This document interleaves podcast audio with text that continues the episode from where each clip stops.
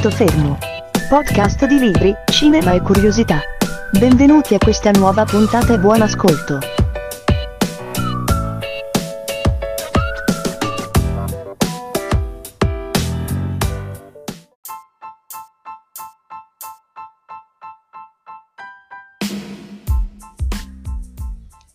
Bentornati a Un Punto Fermo, io sono sempre G.E questo è appunto Un Punto Fermo, un podcast di letteratura, cinema e notizie particolari. Uh, nel settembre 2019, quindi lo scorso settembre, con uh, la seconda puntata della seconda stagione di questo podcast, uh, vi presentai alcuni personaggi. La puntata era intitolata Quattro amici al bar e vi invito di, ad andare a recuperarla di cosa abbiamo parlato in quella puntata? Abbiamo parlato di personaggi della mitologia, della leggenda, in particolare partenopea, ma anche di tutto il sud Italia, con spostamenti anche in alcune regioni del nord, eh, di alcuni personaggi appunto eh, particolari. Erano tre quelli nominati, la Bella Ambriana, il Monaciello e eh, la Ianara e uh, vi promisi di uh, approfondire, di parlare più attentamente di quest'ultimo personaggio, la Yanara, la strega, la strega di Benevento.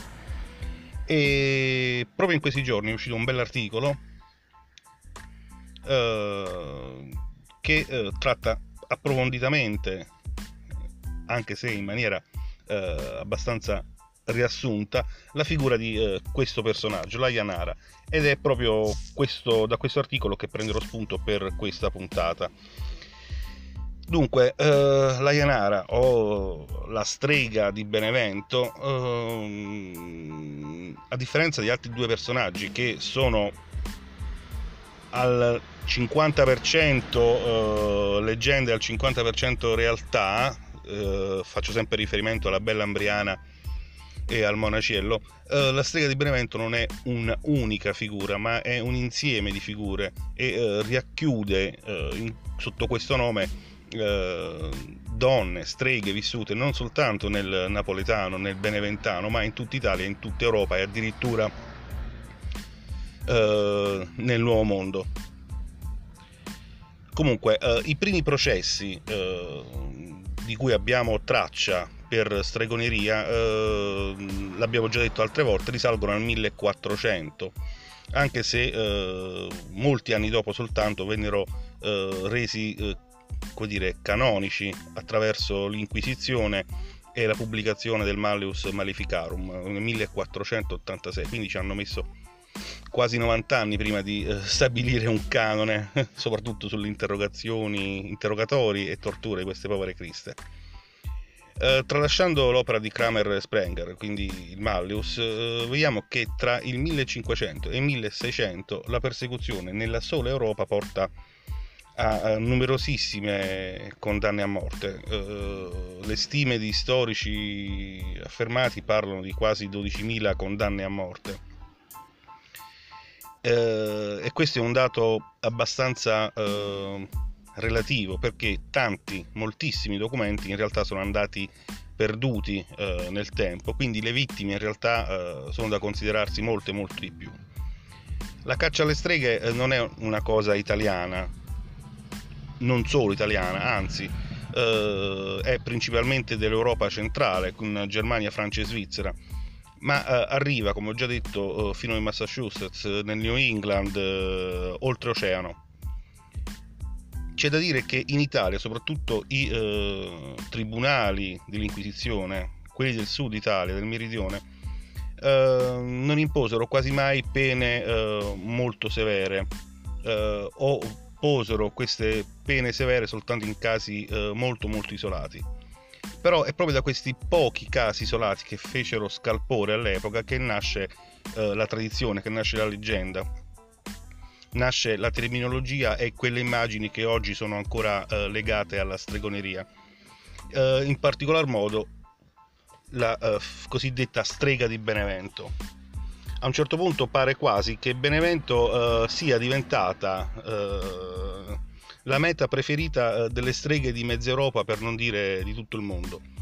Che facevano? Si riunivano sotto un grande noce, un albero di noce, eh, appunto a Benevento per il Sabba eh, e raggiungevano questa località Benevento attraverso l'uso di un, una pozione, anzi di un unguento magico che si spalmavano addosso stando nude e naturalmente viaggiando attraverso la scopa di Saggina. La domanda che, eh, a cui cerca di rispondere l'articolo eh, apparso su Vanilla Magazine eh, la settimana scorsa è eh, non tanto da dove nasce questa leggenda, perché questa leggenda, l'articolo non lo dice, ma in realtà è, eh, è ben risaputo da dove arriva, ma eh, si chiede se è più corretto parlare di storia. Comunque, in territorio sannita, quindi eh, zona del centro Italia, eh, ancora oggi sentiamo parlare di Ianare. Come dicevo già eh, nella puntata di settembre scorso, il termine Ianara proviene probabilmente dal termine Dianara, cioè eh, la sacerdotessa di Diana, o forse dal latino Ianoa, eh, che vuol dire porta. Proprio perché, eh, se ricordate, vi dissi che eh, con l'arrivo delle invasioni, tra virgolette, barbariche, eh, e l'introduzione di nuovi culti, nuovi dei, eh, il cristianesimo che fa? Cerca di trasformare, e ci riesce, eh, in diabolico tutto quello che è pagano. Le Ianare erano delle povere criste in realtà eh, che derivavano direttamente dal, dalle sacerdotesse di Diana e quindi mm, ben addentro all'uso di eh, medicamenti eh, fatti con le erbe, con quello che producevano nei campi. Comunque, eh, il termine Yanara è al 99% eh, derivato dal termine Dianara e Diana era la dea associata alla luna eh, e anche questo era un qualcosa di negativo per la Chiesa dell'epoca.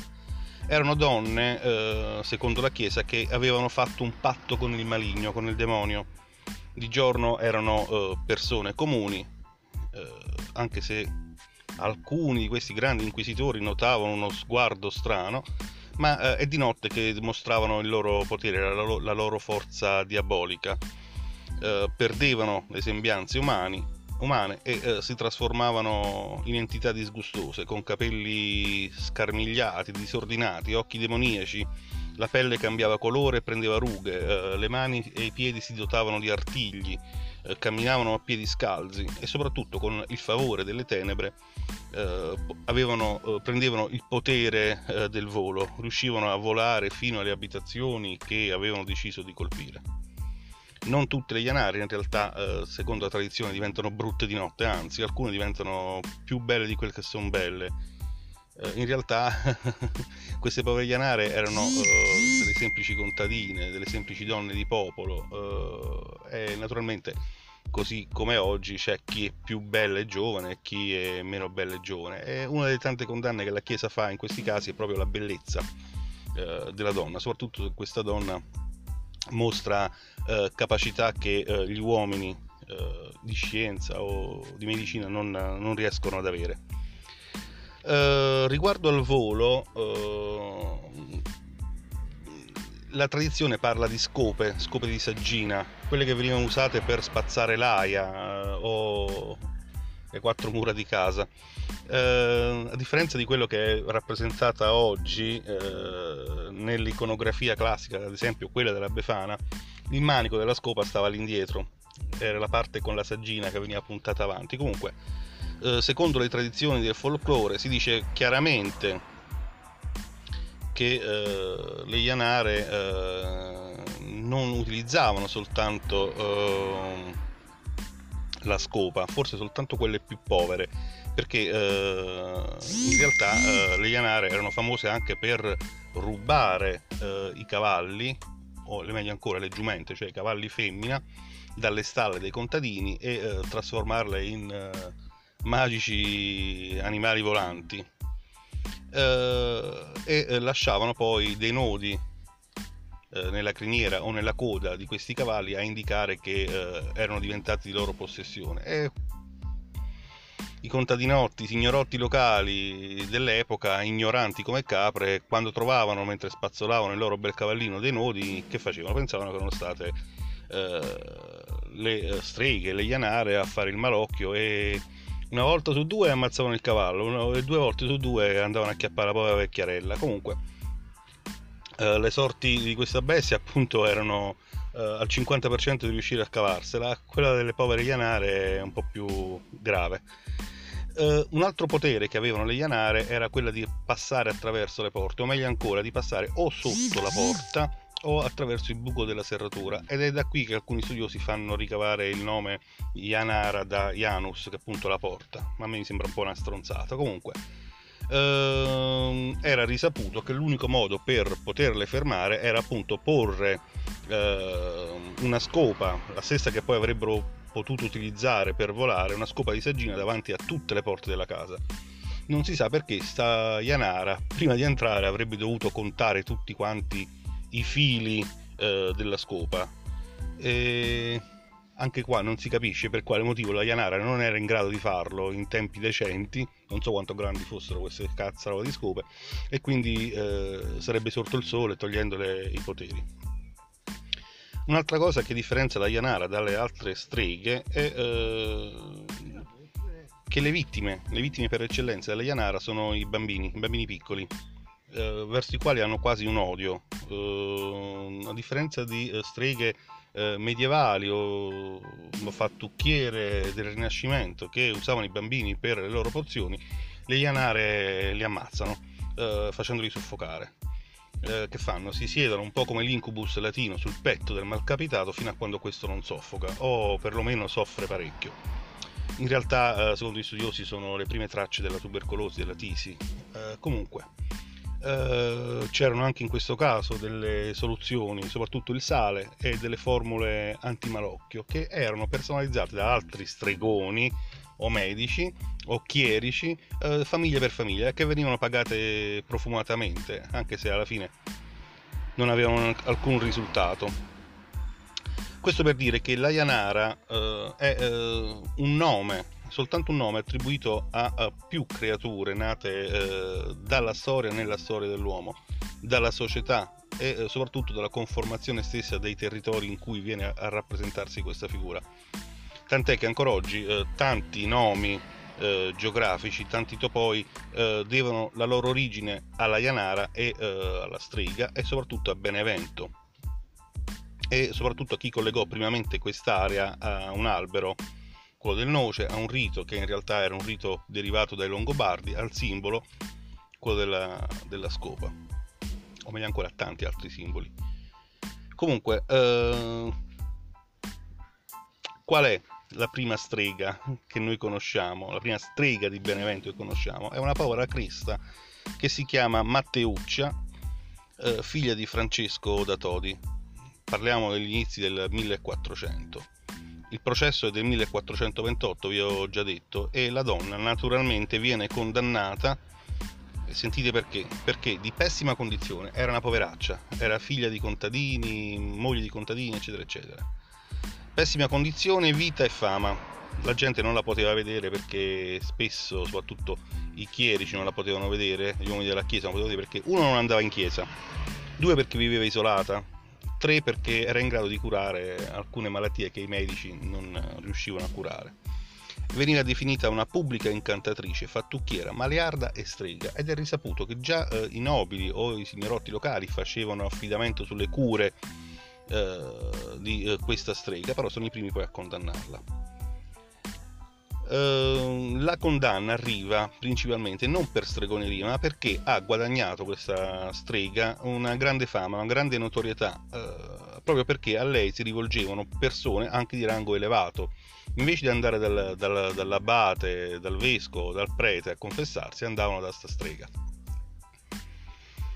In realtà vi dicevo già, sono semplicemente delle guaritrici eh, che conoscono i segreti delle erbe, i segreti persi dalla cultura maschile e quali erano le ricette più richieste? Erano quelle per curare, sì, eh, il semplice raffreddore o una piaga o un bubbone, eccetera, eccetera, ma soprattutto eh, le streghe venivano chiamate per procurare aborti o liberare i posseduti dal demonio, cosa che andava contro ancora una volta quello che era uno dei tanti superpoteri della Chiesa, cioè quella di liberare eh,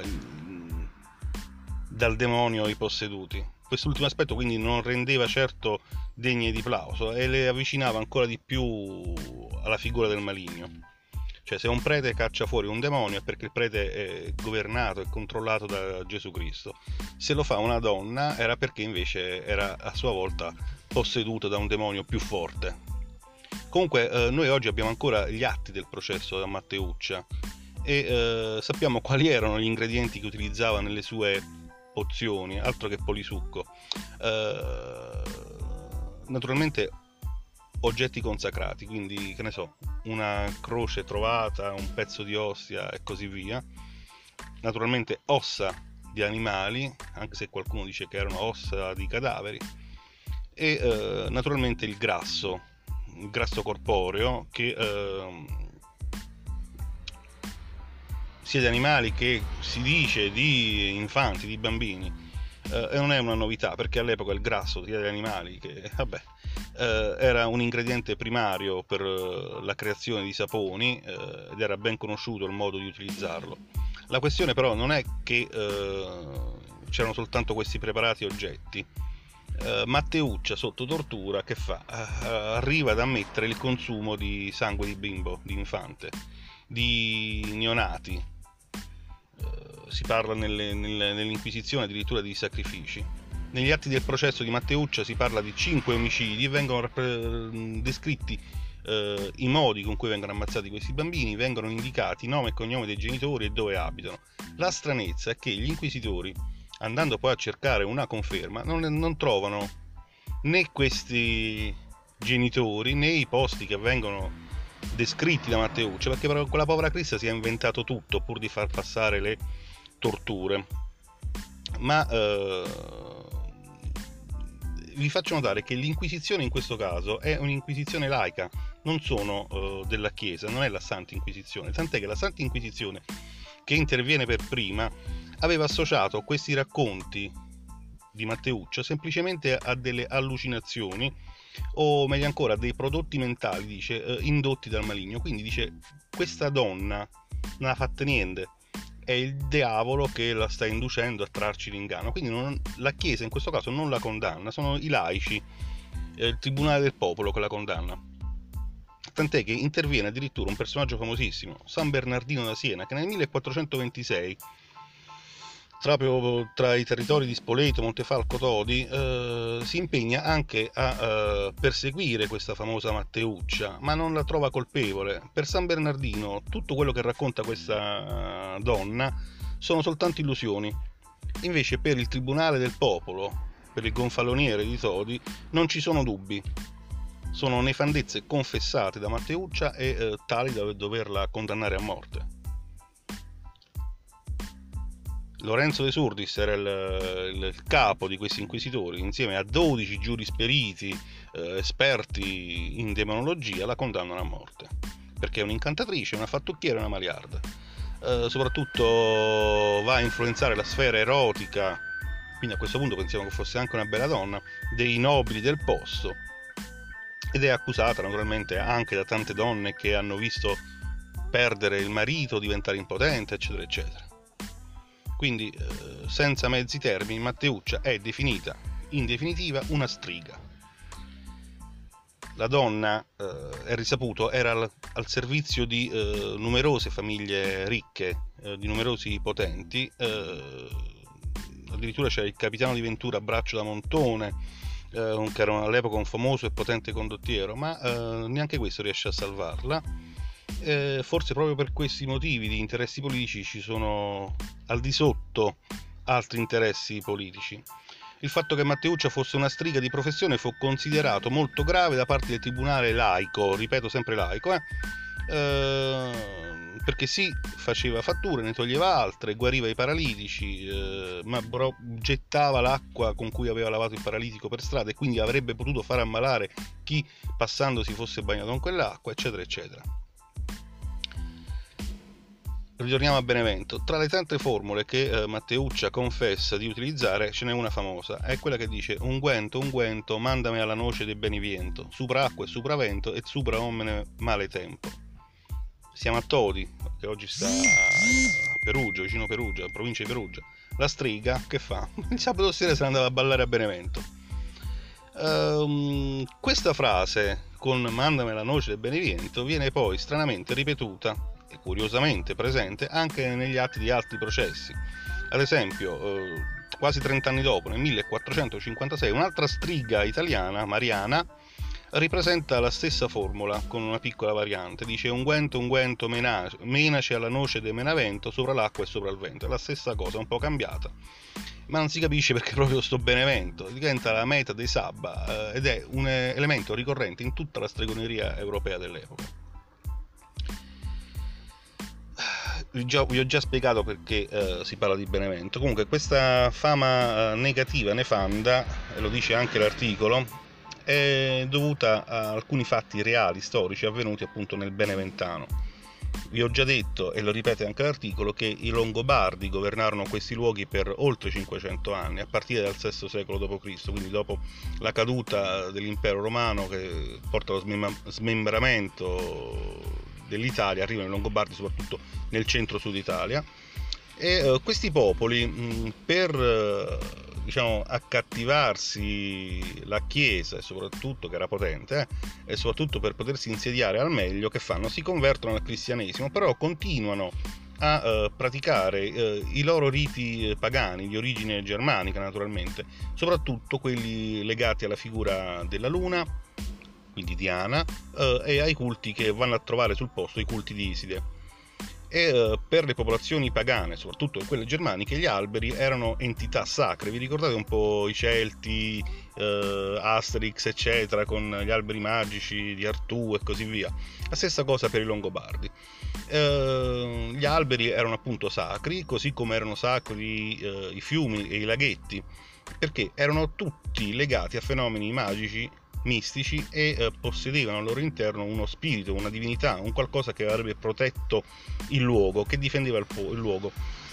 Eh, che succede? Eh, succede che lungo le rive del fiume Sabato, nei pressi di Benevento, nascevano eh, proprio per la caratteristica del luogo numerose erbe eh, mediche che le donne andavano a raccogliere. Però, come in tutti i campi, eh, c'erano anche piante eh, velenose o allucinogene. Soprattutto in quella zona crescevano tanto l'aconito e la bella donna che voi conoscete grazie a Harry Potter.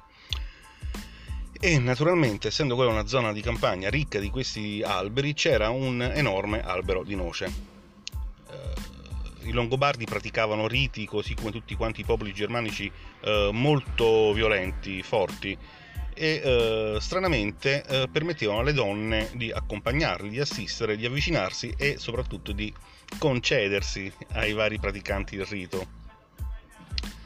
E la Chiesa non vede bene questa cosa, la storia e le occorrenze sociali sono sempre la base per gli echi che nei secoli vanno a creare le leggende e queste povere criste eh, vengono perseguitate proprio questo, cioè non vanno a perseguitare quelli della chiesa o del posto, i longobardi, perché se no gli fanno il culo così, vanno a, vanno a prendersela con le, quelle donne, soprattutto perché non si concedono a loro, ma si concedono a questi conquistatori. In particolare c'è un personaggio, il vescovo Barbato, che fa una vera e propria eh, vita di eh, sacrifici, dice lui, ma in realtà di soppressione di queste povere donne, dal 663 al 682, cioè questo ci sta 20 anni a fare la guerra a queste donne, e va a notare che questa nefanda Arbor, il noce, era probabilmente eh, legata al culto di Iside e soprattutto era legata alle unioni carnali, eh, anche se non va a specificare che è un noce e eh, anche in questo caso è Matteuccia da Todi la prima a parlare di un noce. Di solito si parlava di alberi, eh, di querce o pioppi o lecci, alberi che nascevano in zona. C'era anche il noce e Matteuccia da Todi non si sa perché fa nominare proprio questo noce che poi va a ripetersi in tutte quante le leggende, in tutte quante le confessioni. Comunque, che fine fa Matteuccia? Viene condannata dal tribunale laico di Todi, ripeto, stavolta la Chiesa non c'entra più di tanto, Uh, anche perché in Sud Italia, vi ripeto, venivano spesso considerate matte piuttosto che uh, indemoniate dalla Chiesa. Comunque Matteuccia viene condannata al rogo nel 1428 e fa una brutta fine. Uh, niente, da quel momento non sappiamo più niente, però abbiamo una specie di ritratto che uno degli estensori del documento di condanna va a riportare in margine al foglio e la rappresenta quella, con quella che è anche oggi eh, la rappresentazione della strega, con i capelli scompigliati.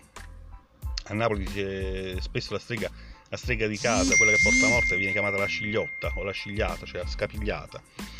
Eh, e altra caratteristica per la prima volta viene rappresentata in mano ad una donna, un'incantatrice, a una strega, una bacchetta magica. Fino a quel momento la bacchetta, simbolo fallico per eccellenza, era esclusivamente dello stregone, del, dell'uomo. Matteo